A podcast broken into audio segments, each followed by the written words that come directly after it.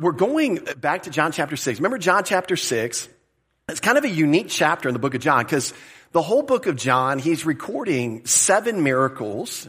Remember, this is his purpose statement back in John chapter 20. Seven miracles to persuade and convince his readers that they can put their trust in Jesus Christ for eternal life alone. It's not walking the aisle. It's not giving your heart to Christ. It's not asking Jesus Christ into your heart. It's not about giving your life to Christ. It's not about saying the sinner's prayer. It's about Christ dying for your sins and rising again and you trusting in that alone. And the moment you do that, you have eternal life. This is why John is recording all these signs. What's really interesting about John 6 is there's only really seven hand selected signs by John. Two of them are in John 6. Two of them in the first 21 verses we get these miracles, the feeding of the 5,000, his walking on water. Uh, we know that the feeding of the 5,000 was obviously a very public miracle because it probably involved more like 15,000 people. That was 5,000 men. 15,000 or more probably people that he fed that day. And that was a very public miracle. The walking on the water was a private miracle for his disciples. And so what's, uh, what's interesting here is the same crowd that he just fed is the same crowd that he's going to talk to for the rest of the chapter in John 6. That's good context to have because they're going to ask some questions and even you as an audience are going to remember, uh, as an audience member are going to be like, what's their problem? like what's their deal? They, they, they literally just got fed from a, you know, a little boy's Chick-fil-A kids meal, right? The equivalent of that. They literally ate, had a buffet out of a little boy's meal. Like, why are they saying some of the things they're saying to Jesus? We'll, we'll see that as we go through.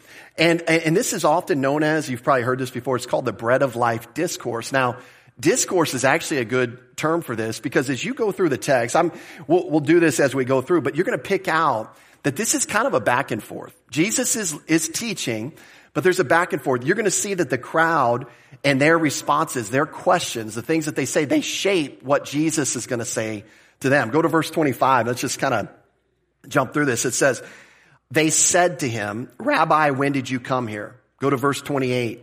Then they said to him, right? Verse 30. Therefore they said to him, verse 34. And then they said to him, and then you could keep going, verse 42, verse 52. And, and what Jesus is going to do is throughout this interaction, he's going to use the miracle of the feeding of the 5,000 um, to, to really develop a metaphor for eternal life. He's going to use it to, to tie in this concept of the bread of life uh, as a metaphor for eternal life, and we'll see him do that. Now, one of the things we saw last week, we uh, right at the end of the message last week, we pulled up a verse from John two. You remember this passage? We won't go back there again, but John chapter two, verses twenty three through, through twenty five. Jesus, it says, knew all men, and he knew what was in man. And the idea is that he understood motives. Like Jesus was, is, is the only person that's ever walked on the face of the earth that's qualified to evaluate someone else's motives. By the way, that, that would include that you and I are not. But we often do that. We often try to engage in that. That's probably a message in and of itself. But Jesus could evaluate motives. And that's what's so amazing as to what he's going to say in verse 26. See, they're looking for him in verse 25. They're, they're chasing him down. And man, we looked at that word last week. There's some aggression. There's some intensity there. They're really, really trying to find him. And normally you're like, well, they're trying to find Jesus. That's a good thing. Right? When people want to find Jesus, that's positive, right? Jesus is going to show us not for this crowd because he understands their motives. He sees right through it. In fact, we're going to learn here in this first verse here in verse 26, Jesus knows them better than they do. He knows them better than they know their self. Jesus answered in verse 26 and uh, answered them and said, most assuredly, I say to you, you seek me not because you saw the signs, but because you ate of the loaves and were filled. One of the things that's always interesting about Jesus, in fact, What's their question, verse 25? It's, when did you get here? You know, the answer to that is, is usually like, um, six o'clock, yesterday, uh, just a few hours ago. That's typically the answer to the question, when? It's so fascinating that Jesus, and he does this a lot. He, you'll notice this in his life. He always and only answers the questions they should have asked. You notice that? It's, it's like he even knows what they should have asked him and he just goes ahead and answers what they should have asked him. He did that with Nicodemus. Nicodemus is like, oh, Rabbi, you're the greatest. We know you're, you come from God. He says, Nicodemus, you must be born again. It's like Nicodemus didn't even ask him the question. He just nails him on it.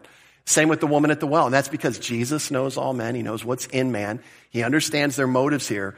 And so he goes right to the question they should have asked. And he's going to say it in this way. He uses this phrase, most assuredly. I think Robert's version, King James says, verily, verily. Those that grew up with the King James, you recognize that wording. It's, it's a Greek phrase. It's amen, amen. It's just the, the same word repeated twice. And it's got this idea. It's like an emphatic way of saying what I'm about to say to you is super duper trustworthy. What I'm about to say to you, you can take it to the bank. You can, you can trust me.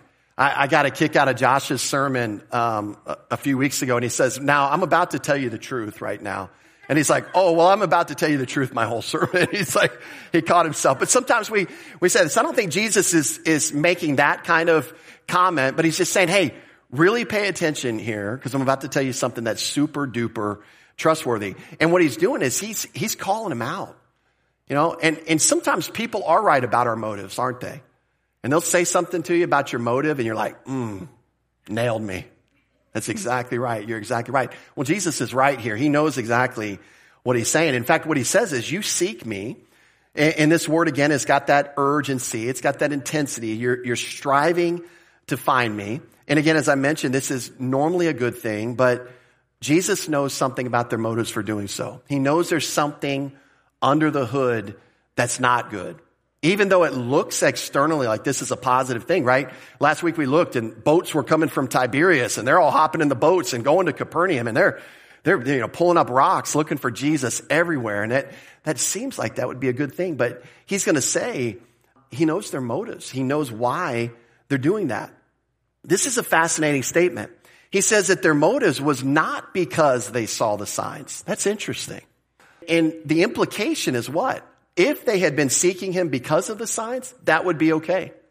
In fact, that would be preferred to the reason they were actually seeking him. Uh, he wanted them to seek him diligently because of his signs. That was, that was a positive thing. That was the whole reason he was on earth doing signs was again to validate and verify that he was indeed the Messiah. It was okay to seek him because of the signs. It was okay to evaluate him because of the signs.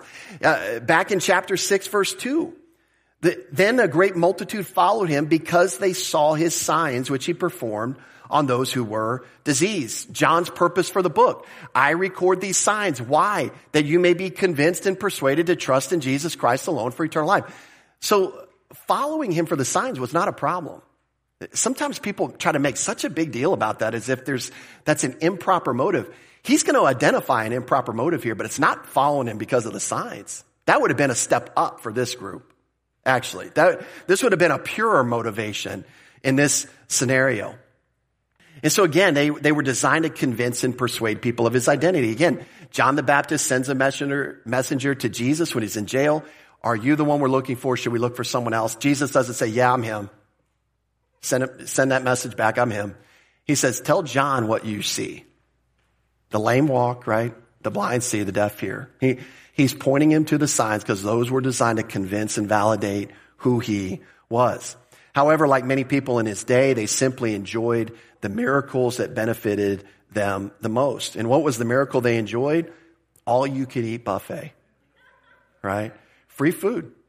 And you know what? Let me get some of that today, Jesus. And then when tomorrow comes, let me get some of that again today, Jesus. Everyone would love to eat food that you don't have to pay for. That's one of the blessings of church potlucks, right? You, get to eat food that you don't pay for. And, and typically someone's always bringing something better than you brought. So it's, it's a great, it's a great trade out, you know? So you're kind of, you're kind of used to your food and then you get someone else's food. You're like, wow, this is a blessing, right? But everyone wants free food. And this is what, um, you know, benefited them the most in that day. Now, what's funny about this is when you kind of think about this, it's so easy to look back on this group and like criticize them. But it, this still happens today. We know this, don't we?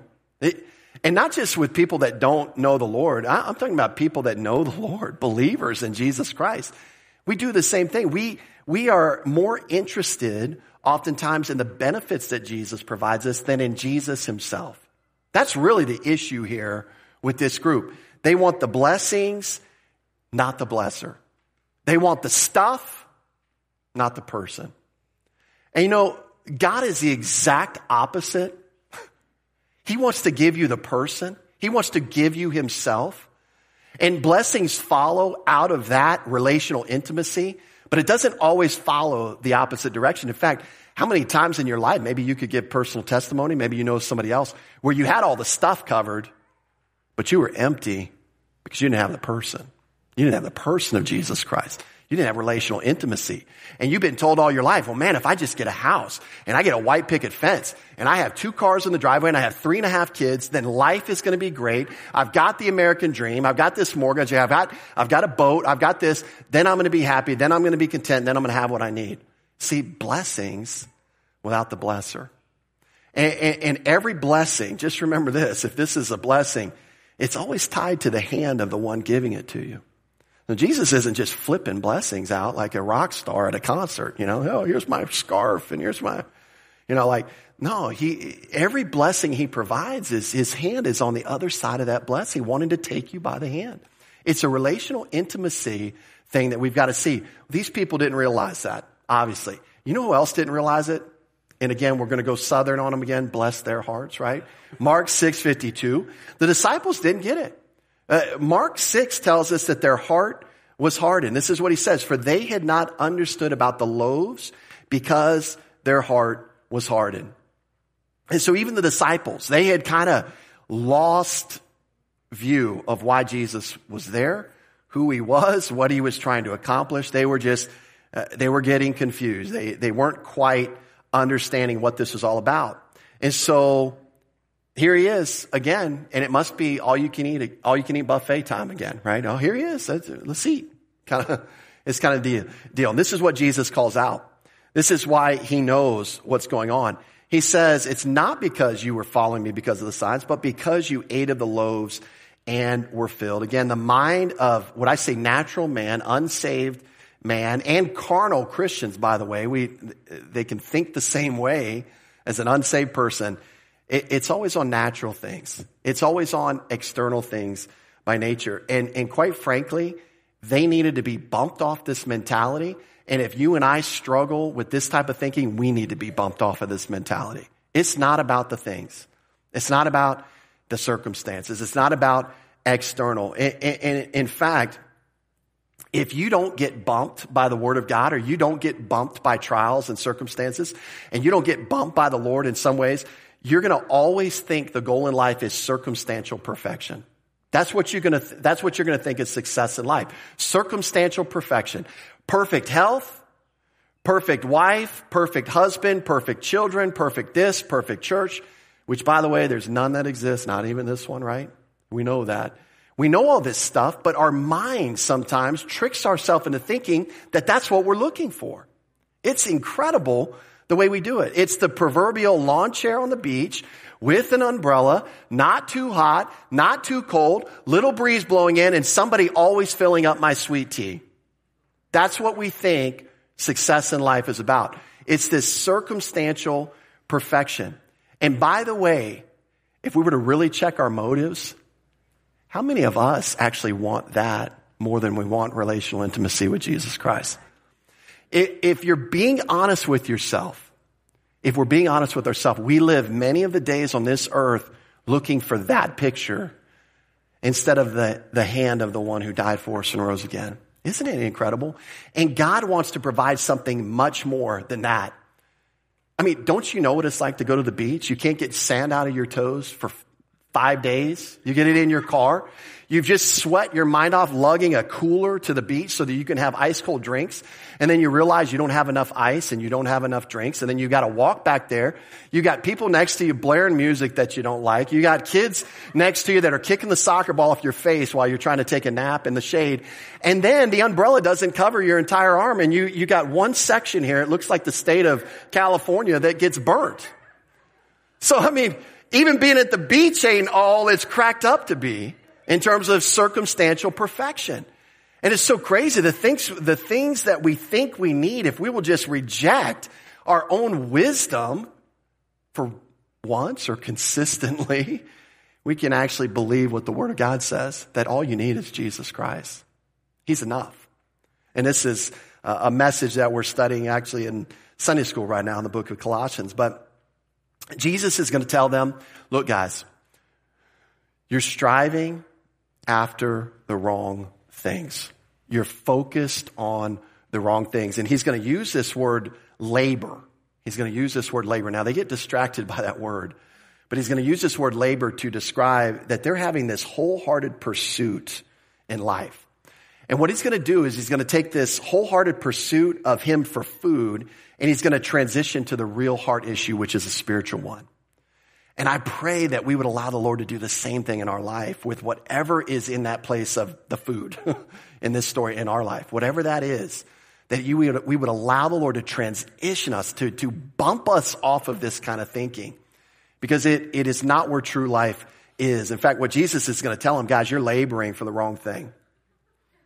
You're after the wrong thing. Verse 27, notice what he says. He says, do not labor for the food which perishes, but for the food which endures to everlasting life, which the Son of Man will give you because God the Father has set his seal on him. And so notice uh, uh how Jesus, uh, uh, this is what a master teacher does. I mean, just watch Jesus. It's amazing. He takes the issue at hand, he uses it, and he transitions to teach spiritual truth. He, he connects it. He's going to do the same thing when we get to John 15. You know, sometimes I think we think Jesus just made stuff out of the air. I am the true vine. Oh, wow, that's a good illustration. But part of the reason is, is, is they believe he was walking by the temple at that point, and Herod's temple had a golden vine on some of the doors, and that he probably pointed to it and use it. That's what good teachers do. Well, he's going to do that here. And as we see through the, the passage, he's going to use a lot of different qualifiers to describe this bread. Verse 27, he, he calls it the, the true bread, right? The, which endures to everlasting uh, life. Actually, he calls it the true bread in verse 32. He calls it the bread of God in verse 33. He calls it the bread of life in verse 35. And as any teacher does, why do you describe the same thing 14 different ways? Why do you do that? Well, you're hoping one of the ways you describe it connects with everybody in the room, right? You're hoping everybody gets it. And so he's describing it in lots of different ways. He's giving all of these different uh, explanations. Now, why is he going through so much effort with this group? Because his message is one of life and death. Not just physical life and physical death, but where you spend eternity. It's huge. So he's going a lot of different ways to describe this. And what he's going to tell them is don't labor for the food which perish, perishes. And this do not labor, it's a, a present tense command. It means right now with urgency, don't exert your own power or your own, own energy to labor for something. In other words, you're, you're, you're extending all of this energy for physical food. Don't do that. It's kind of the idea. You're, you're off focus. You're devoting your whole life. In fact, many of these people have already, if you recall the story, had already either run around the Sea of Galilee to be with him where he fed them, taken, uh, met somebody else there across, either ran back to Capernaum or paid for a boat. To, I mean, they're really making an effort to track Jesus down for more free bread. They're really going after it. And, and he's basically saying, look, guys, you are all in on this. Don't be all in. This, this ain't where you want to be all in. It's like, you know, playing cards with somebody that doesn't know the game and they're, they're, they're wagering. I'm going to use a poker example. Sorry. Forgive me, please.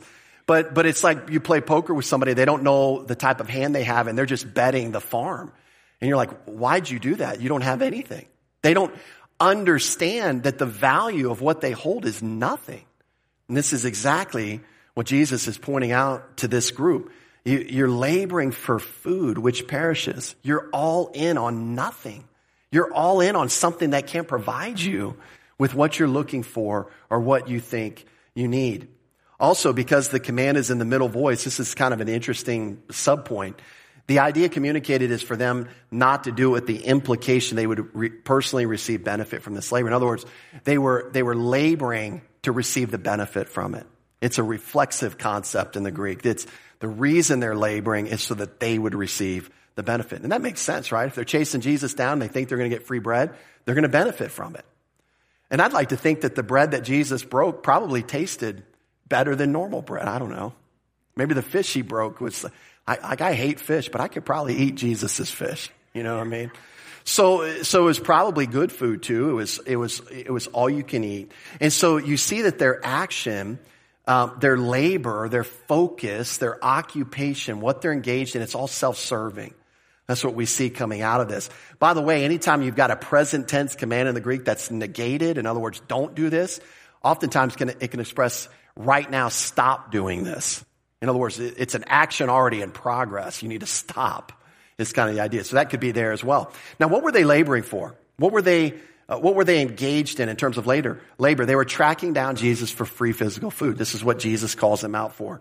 Loaves of bread, uh, fresh fish. Now, as a tie-in back to John 4, and we'll kind of make a couple of these. The, the woman was also laboring. What was she laboring for? Water. And what did Jesus promise her? He's promised her, I've got water that you'll never have to draw again. And what did she said? Give me this water. Right? I don't, I don't have to come up here in the heat anymore. I don't have to lug this heavy water bucket anymore. Give me this water that I'll never. Her mind went straight to the physical too. And Jesus had to keep working with her. Again, he had something much better for her. He's got something much better for this crowd. It's not all you can eat buffet. That is not the goal in life. Big house. It's not the goal in life. Fast car, Tesla, whatever it, it is for you, that's not it. I'm, I'm, I'm telling you that's not it. Jesus has got something much better for this group than just filling their stomachs. In fact, he's going to say, it's kind of implied, uh, he's going to say, uh, but labor for the food which endures to everlasting life. The, the, the verb labor is implied here as something they should engage in uh, with their energy to pursue, right? It's, it's kind of implied. It's not repeated here.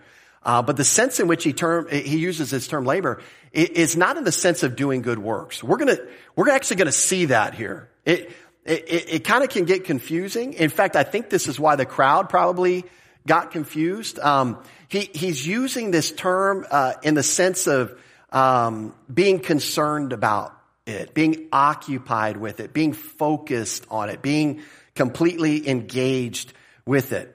And, and so really what he's telling them is you need a complete change of mind in terms of what you view as a truly valuable pursuit. In other words, you're pursuing food that, that, that, uh, that physical food that you want to eat, you should stop pursuing that and pursue food that endures to everlasting life. Okay. And this is, this is, he's going to use labor to keep doing it. Now it's really amazing. And when we get to the verse, you're going to be like, I cannot believe these people said that. It's like they're going to make this really snarky comment. They're going to, they're going to get lost on this word labor and they're going to keep bringing it up to Jesus. And basically later they're going to say, well, what are you going to do to labor? It's kind of, that's their question. So we'll see that here, uh, in a little bit. And so as we're going to see though, uh, in their response in verse 28, this is approximately where they stop listening to the rest that Jesus said. They heard him say, but labor for the food which endures to everlasting life. They kind of missed everlasting life. They're going to get hung up on this word labor and they're going to reply with something like, okay, that makes sense. Yeah, I mean, I guess we definitely need to do something for this food. Tell us what we need to do. That's going to be their response. They're going to miss the rest of verse 27. And what was missed is that, that last part of this phrase, which endures to everlasting life, uh, everything that followed, Jesus had something much better in mind for them. They missed the concept that we're going to read in verse 27 if you look at your Bibles. Um, this everlasting life is something that the Son of Man will give you. Second thing or third thing they're going to miss is because God the Father has set a seal on him. They just missed those last three phrases completely. And just hone in on labor. Okay, tell us what to do. Tell us what to do. We'll do it. We'll do it. We'll do it. Sound like the Israelites of old. Whatever God says, we'll do. this big declaration. Just give me something to do. And so Jesus says, don't labor for that kind of food, but labor for a food that endures into eternal life. Literally, it means to remain, to dwell. It's translated abide elsewhere. Um, and so there's this certain type of food that Jesus gives that remains into eternal life, meaning it, it remains into eternity. This is what he's saying. So he's, again, he's using physical food. He's transitioning now to spiritual truth. Now in John 4, he used living water to illustrate eternal life. And then he used, here he's going to use living bread to illustrate eternal life. In John 4, he used drinking of living water as an illustration for believing in him. Here he's going to use eating the living bread as illustration for believing. So you see, Jesus has got a different audience. He's using a different method of teaching. it's this food or, or this type of food, this, this food that lasts into eternal life, or this topic, maybe you could say, should be their primary focus, not another free meal today. You see, they needed to be bumped. They needed to be challenged off of how they were thinking. And so Jesus is, is in this process attempting to bump them right now. And, and the problem is, as you're going to see, is it just the, the, the, the switch just doesn't flip for this crowd. They just, they, they just don't get it. And, and we'll see what they, what they naturally think in verse 28 when we get there. But I want to make a couple of quick comments about these last two phrases that they miss. Uh, first of all, notice that he says the son of man gives eternal life. The son of man will give you. Notice uh, again who the giver of this gift is. It's none other than Jesus Christ, the giver of living water in John 4. Now, this phrase will give, uh, it's interesting. It's a future indicative. It's, it, what that means is that he will give it. It's a guaranteed promise. If they meet the condition, which he'll give here in a second. This is a definite thing. It's not going to say, oh yeah, there's one more thing. No, it's when you meet the condition of faith in him, you, you're given eternal life. The word itself means to give of one's own accord and with goodwill. And the idea is that it's, it, it's like any gift, it's free. So if I require something from you to give you a gift, it's not a gift by definition. You know, if I, and sometimes you can play tricks on little kids. It's kind of fun to do that sometimes, but say like, Hey, I'd like to give you this bike, but you've got to pay me $10 a month for the next 10 months to, to use it. And some kids will be like, Oh, okay. Sounds like a good deal. But it's not a gift, right? They just bought the bike back from me. I just gave them 10 months to do it. So it required something. So when we talk about Jesus giving eternal life, one of the things we need to understand is that he is giving it freely. That's by definition what a gift is. I hate to, I hate that we have to parse that. Some of you are thinking like, why is he making such a big deal about this? I'm making a big deal about this because there are other Bible teachers in our day that will tell you the exact opposite. They'll tell you that, that salvation's a free gift, but it's going to cost you everything. Man, I, I want to find that person that said that and I want to sell them oceanfront property in Arizona. I got just the perfect land for them, right? There's no ocean in Arizona. That's the, that's the joke. Wow. My bad. As we've said before here, when I tell a joke that doesn't land, that's like, uh, that went over like a pregnant pole vaulter, you know, just not, not very well. Anyways, a free gift is a free gift. It means you don't require payment, right? Notice again too, and this is something subtle, but notice again that Jesus uses the phrase son of man. I keep bringing this out because he keeps mentioning it. And I just want to point out, you know, sometimes growing up in church, the, the way I always heard this explained is son of man emphasizes his humanity, son of God emphasizes his deity. I don't agree with that anymore. I mean, there may be uh, certain passages where that's the case, but when he uses son of man, I believe he's using a messianic title that his Jewish audience would have recognized. It comes from Daniel 7, 13 and 14. And I want you to see how he uses it because it identifies him as the Messiah, but I also want to see the, I want you to see the connection to eternal life as the son of man giving eternal life. Check this out. Daniel 7, 13 through 14. I was watching in the night visions. This is Daniel uh, watching and behold, one like the son of man coming with the clouds of heaven. He came to the ancient of days. That's God the Father. And they brought him near before him. And then to him was given dominion and glory and a kingdom that all peoples, nations, and languages should serve him. This is the Messiah. This is the king that God is going to establish in his kingdom. Then notice what he says. His dominion is what kind of a dominion? Everlasting dominion, which shall not pass away and his kingdom is the one which shall not be destroyed. And you see, an everlasting gift can only be given by an everlasting God. That's what we see. The Son of Man is the one that gives eternal life. And then when we get to verse 28, they're going to be like, well, how do we labor again? They totally missed this point. I'm the Son of Man. I'm Daniel 7, 13 and 14 fleshed out for you. I'm the giver of eternal life. I bring eternity into the lives of one who will simply trust in me. This is who I am. See, heaven is, as a friend of mine likes to say, heaven's a gift for the guilty. It's not a reward for the righteous. And that's what every religious thinking will teach on planet earth. That for you to get to heaven, you got to somehow behave and be a good little boy and a good little girl, and you got to stop doing this and you got to start doing this. And it's do, do, do, don't do, do, do, do. And if that sounds like something you recognize, that's exactly what it is. It is a bunch of doo doo. That is just not the way that you get to heaven. That is the exact opposite way that you, you get to heaven. How do you get an eternal reward for temporary performance? You know, we were joking earlier. Oh, I gave up Pepsi for Lent. Oh, I'm sure God's just so thoroughly impressed with you. I mean, that's a struggle. Wow. Pepsi you gave up for Lent. That's not even hard to give up, right? Especially in Atlanta. But see, it, it's an eternal gift, and this is what we got to take away. Salvation, eternal life is an eternal gift given to you for which you do not perform. And the reason you don't perform is because the Son of God performed for you. That's the whole reason he can offer it freely because he paid the price in full. That's the whole reason he can offer a free gift. And this is what they are missing here. And because Jesus is the Messiah, because he's paid the debt in full, he alone is able to offer this gift. Now, why can he offer this gift? We, we and I'm slowing down here for a reason because I want you to see this in terms of what he's saying to this crowd that they're missing. Notice the very next word in verse 27. It says, which the son of man will give you. What's that very next word? Because. Now he's giving us a reason that the son of man is the one who can give them eternal life. And what we're going to see here, it's because God the Father approves of Jesus Christ. God the Father is satisfied with Jesus Christ. And he wants them to be satisfied with him too.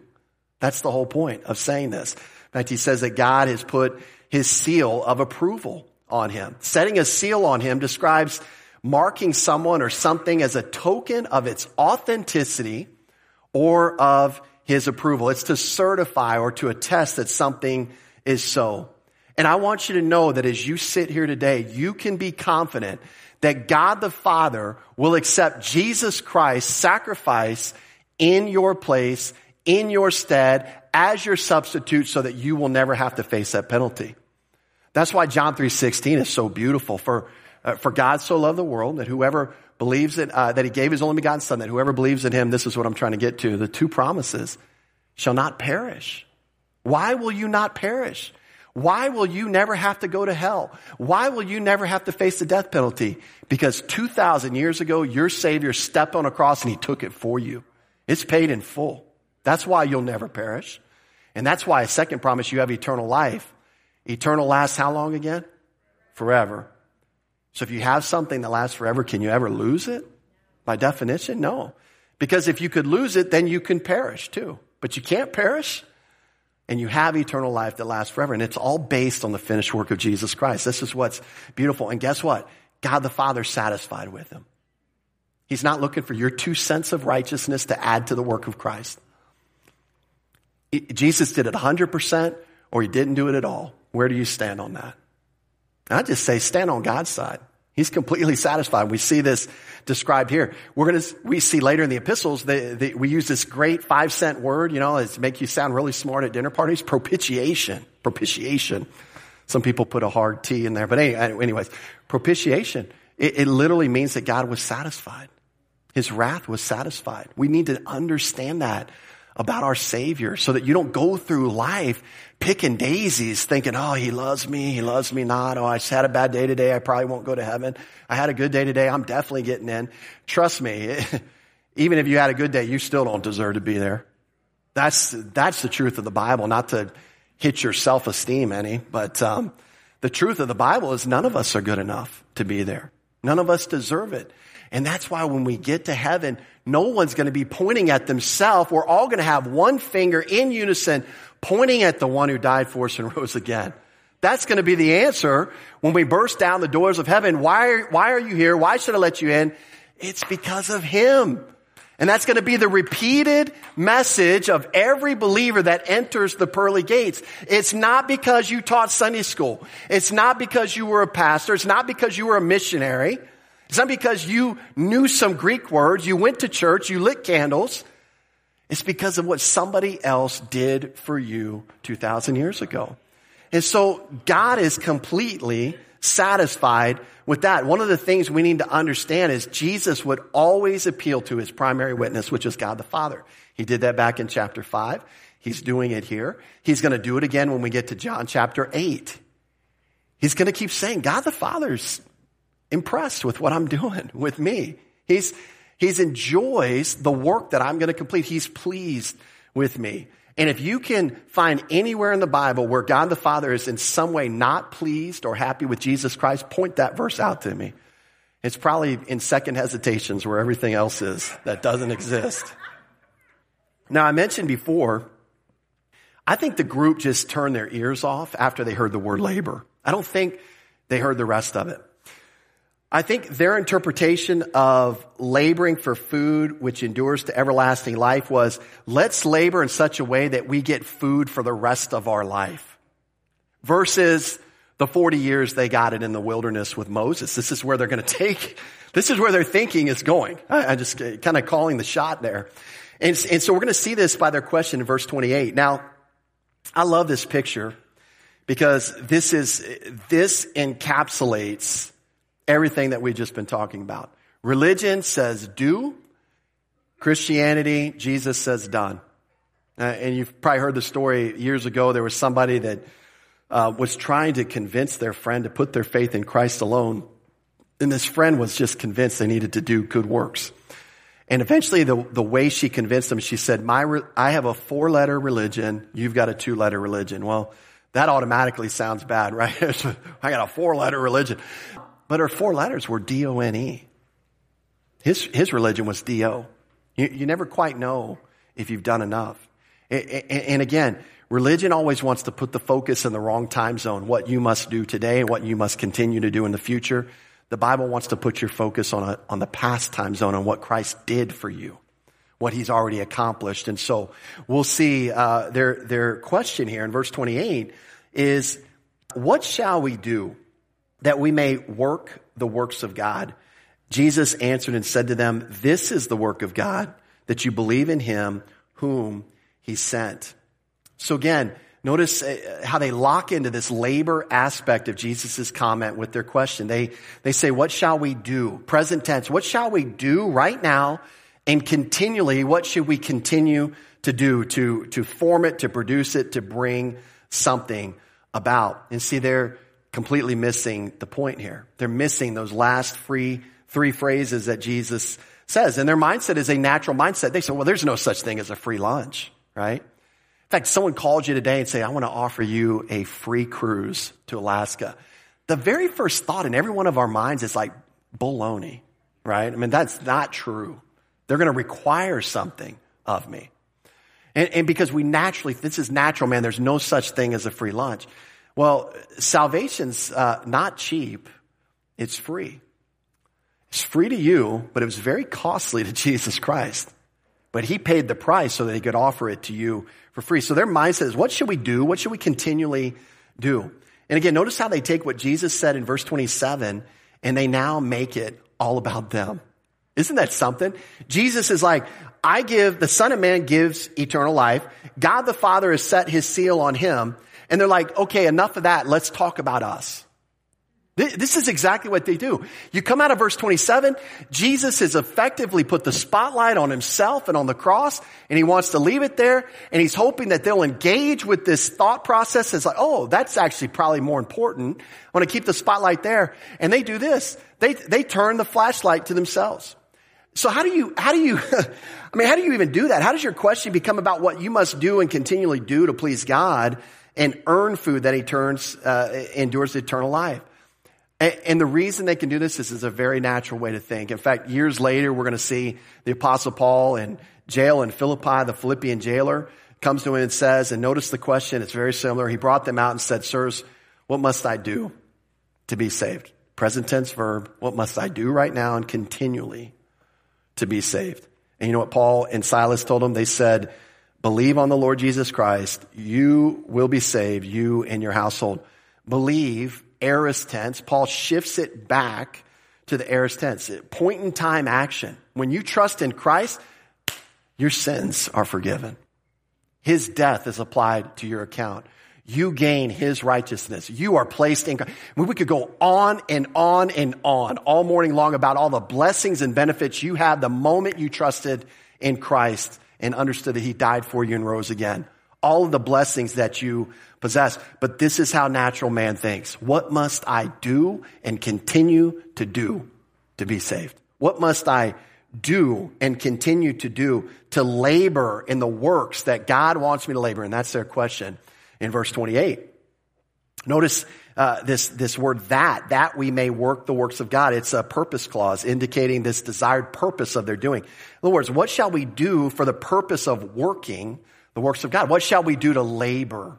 You told us to stop laboring here, but to labor for this kind of food that lasts. How do we do that? It's kind of the idea. What do we do and continue to do? In fact, this word work, when they say may work the works of God, it's the same word translated labor earlier. So sometimes you lose that in the English translation, but they're, they're picking up on this word labor. They're just, they're bringing it through. It is also in the present tense, indicating right now and continually. Notice too, they make this, this word works plural. So what are they now assuming? There's got to be more than one thing I got to do. There's got to be this continual effort of things that I've got to do. And so uh, implication, there's a lot. And so they're basically saying, okay, we want to labor for the food that endures, so what are we signing up for, Jesus? You know, before I give you my signature, I want to know what I'm committing to. It's kind of the idea. What do I have to do? What are the works that I have to do and keep on performing? And, and I love what Jesus does because he is going to abruptly correct their thinking. He, again, I keep using that word, but it, it keeps coming to my mind. He bumps them again. He, he wants to get their mind off of what they're doing for God and to get their mind on what God has done or will do at this point for them. That's, that's the opposite of most religious thinking. Religious thinking is what you must do for God, what you must commit to God, what you must sacrifice to God. Biblical thinking wants you to know what God has committed to you, what God has sacrificed for you, what God has done in order to uh, uh achieve a fellowship, an eternal fellowship with you that you could not do for yourself. You see, it's just opposite. I could say a lot more about religion, but let's keep moving because I am running out of time. This is the work of God, Jesus says, that you believe in him whom he sent. Uh, the word is, is, is also present indicative. And what he's saying is, right now, where you stand and continuing, this is and always will be the one work of God right here. He, what he's about to say. And what he's about to say is that you believe in him means to have faith in or to trust in or to rely upon. This, this, this Greek word pisteuo, that's the, the word to believe. Eis is a preposition meaning into. But this combination is used, I think, like 90, 93 times in the book of John as, as the one thing that you've got to do to benefit from what Jesus did for you. It's putting your faith in Jesus Christ. And again, he's building off the vocabulary in the conversation, right? He says there's only one work that's acceptable to God. And what is that work? It's trusting or relying upon the work of another. You know, some people will say, well, we're, we're not saved by works, but we're saved by a work. And I like that. That's a good distinction. Not a work that you do, but a work that Jesus Christ accomplished. That's how we're saved. And so we're saved by trusting in His work. We're, we're saved by trusting in what He would do for each one of us. And so keeping in line with this work or labor analogy Jesus is building, he's basically saying that the response that God wants each and every person to pursue and make sure that they get right is faith in Jesus Christ. In other words, if you're going to go all in on something, if you're going to be occupied with something, if you're going to put all your energy and your effort and your expenditure into something, get this right. Trust in Jesus Christ for eternal life. This is what he's going to say here because he's the giver of eternal life. Again, if you want to labor or work in the right way, you will trust in another and his work. That's the way God has set it up. And this is what we need to understand. This is uh, also God's strong desire. He, he uses here um, in verse 29, if you go back, he says, this is the work of God that you believe. That, that word believe is used in the subjunctive mood. It, it just describes God's desire. This is what God, how God wants you to respond. And, and it's so amazing because much of what religion teaches you is that God wants you to respond in good works. First, He wants you to be born into the family, and then we can talk about good works. But we get, oftentimes get the cart before the horse. Good works will actually hinder your salvation if you've never been born again. That's, that's never taught. It's just all thrown into the, the lump of whatever. Good works will hinder salvation if you haven't been born again. They'll actually keep you out of heaven if you haven't been born again. You need eternal life given by the Son of Man. That only comes when you put your faith in the work that He accomplished for you. Then we can talk about good works once you've been created in Christ Jesus, as Ephesians 2.10 says. And so this is so uh, amazing. You know, one of the things that's very sad about this to me, and I think very sad uh, about this is that God wants all people to be saved. This is a principle you see throughout scripture. God has a heart that is bleeding for sinful mankind. He doesn't want anybody to go to hell. And you know that hell will still be populated? Do you know that God has provided a solution so that nobody has to go to hell? And do you know that there will still be more people in hell than there will be in heaven? Even though a solution is available, a life raft has been thrown, a life preserver has been put in the hands of people, and people will reject Jesus Christ on a day in, day out basis for all of their life because they are convinced that surely they have to do something. Surely we gotta, there's no such thing as a free lunch. And they will simply reject the free gift of salvation because of their pride and their own human understanding that they've got to do something. See, this is the work of God, not the works of God. This is the work of God that you will trust in the one whom he sent. This is what it's all about. And so there's so many things that can distract us. And as we're going to see, um, it pulls us away from the main thing, which is faith in Jesus Christ and his finished work. Um, one of the things that we're going to see in this dialogue is what's distracting them. It's food. It's literally bread because they wouldn't have to work for it. They would get it for free all the time. That's what's distracting them. We say, what a foolish thing to be distracted by. Man, just pull out the mirror and see the kind of things we get distracted by on a daily basis. It's, it, it's somewhat embarrassing. So Jesus lays it out simply. It should be clear. Uh, in fact, their response to what he just said should generate some questions on, wait a minute. You said son of man. Do you mean Daniel 7? You said you give eternal life. What, what does that mean? Wait a minute. You said the Father approves of you. You said it, these are the questions they should be asking. We're going to see they don't ask the question. They're just going to say, feed me. I'm hungry, basically. That's what they're going to come back with. Um, just like this guy here, if my clicker would work. Right? We all know Cookie Monster. Feed me, I'm hungry. This is the same mindset of the group that Jesus is talking to right here. We're going to see this in verse 30. That's for you, Ivan. I was looking for you earlier this morning. That's for you. All right. So what proof can you give? Is, this is kind of how they're going to come back, verses 30 and 31. How can you prove this to me? All right. You want us to trust you. Why should we trust you? They said in verses 30 and 31, therefore they said to him, what sign will you perform then that we may see it and believe you. What work will you do? Our fathers ate the manna in the desert. As it is written, he gave them bread from heaven to eat. So there's lots of going, there's lots going on here. If you go back to verse four, it's Passover time. If you go back in the history of Israel, God fed his children in the wilderness from, with manna from heaven for 40 straight years, every day, except for that, right? They weren't to gathered on the seventh day every day for 40 straight years. Jesus just fed the 5,000 people or the 15,000 out in the wilderness. In verse 14, remember they said, oh, Jesus is the prophet that Moses predicted. So there's lots of things going on in their mind. And I think what they're saying is, okay, since Moses fed us for 40 years and Jesus just talked about food that endures to eternal life, let's get going on that next round of food, Jesus. Let's see if you actually are the prophet that Moses predicted. Are you greater than Moses? I think is what they're saying here.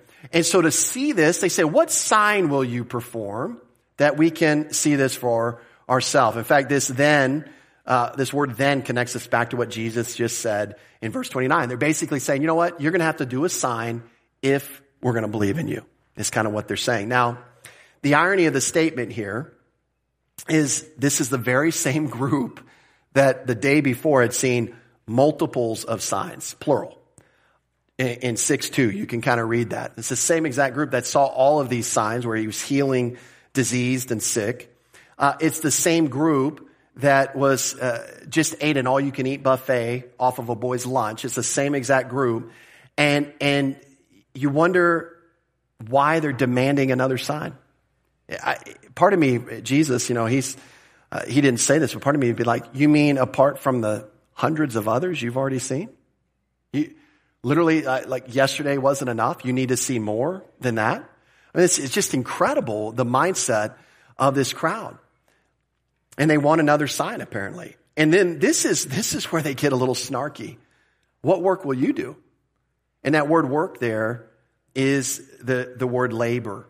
He's been talking about laboring. They use the same word back at him now. And they said, Oh, you want us to labor? What are you willing to do? This kind of idea. How are you going to labor for us? Well, go ahead, do a sign. We're watching. Go ahead. You can see that it's a little, it's getting a little snarky here with this, with this crew, which doesn't make a lot of sense, but this is the, the, the action they're taking. But they're pushing him to the point because they just want free food. That, like this is on their mind. Like I don't know if it was lunchtime and they didn't have any food at home or they were super hungry. I mean, sometimes you, you know, you've heard people get hangry. Maybe that's what's going on here. I don't know, but they're, they're definitely coming at him a little bit, uh, with this question. So remember earlier he implicitly stated that he'd already done, uh, enough signs that, that they should have known who he was. John 5:36, I have a greater witness than John, speaking of John the Baptist, for the works which the Father has given me to finish, the very works that I do bear witness of me that the Father has sent me. Notice again uh, this phrase, this word translating the phrase, will you do? It's a, present indicative, meaning right now, how will you labor to prove yourself to us? And, and the idea is, go ahead. We're waiting and watching. Let's see what you can do. And, and can you imagine saying that to a man that just fed over 15,000 people the day before? Can you imagine the audacity to say, what are you going to do? Not be like, oh yeah, I remember what you did yesterday. That's not their attitude at all. It's like, what are you going to do? And so based on their next statement, it appears they are expecting another free meal.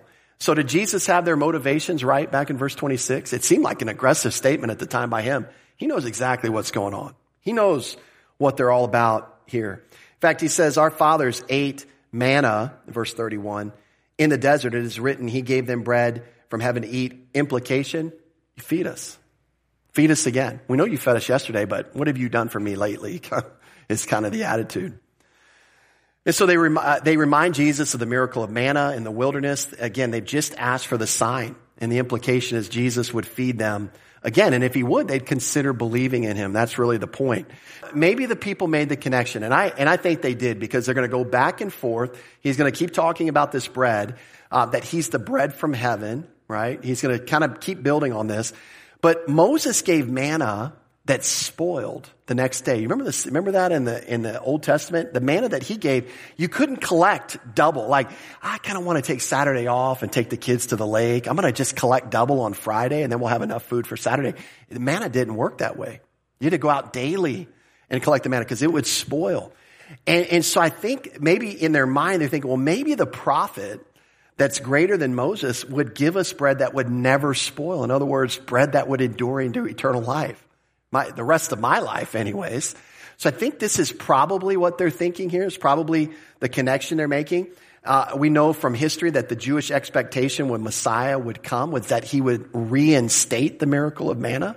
That was a common Jewish thought of the day. So they're like, well, if he's the prophet, maybe he's going to reinstate the miracle of manna. And now apparently it's not going to spoil.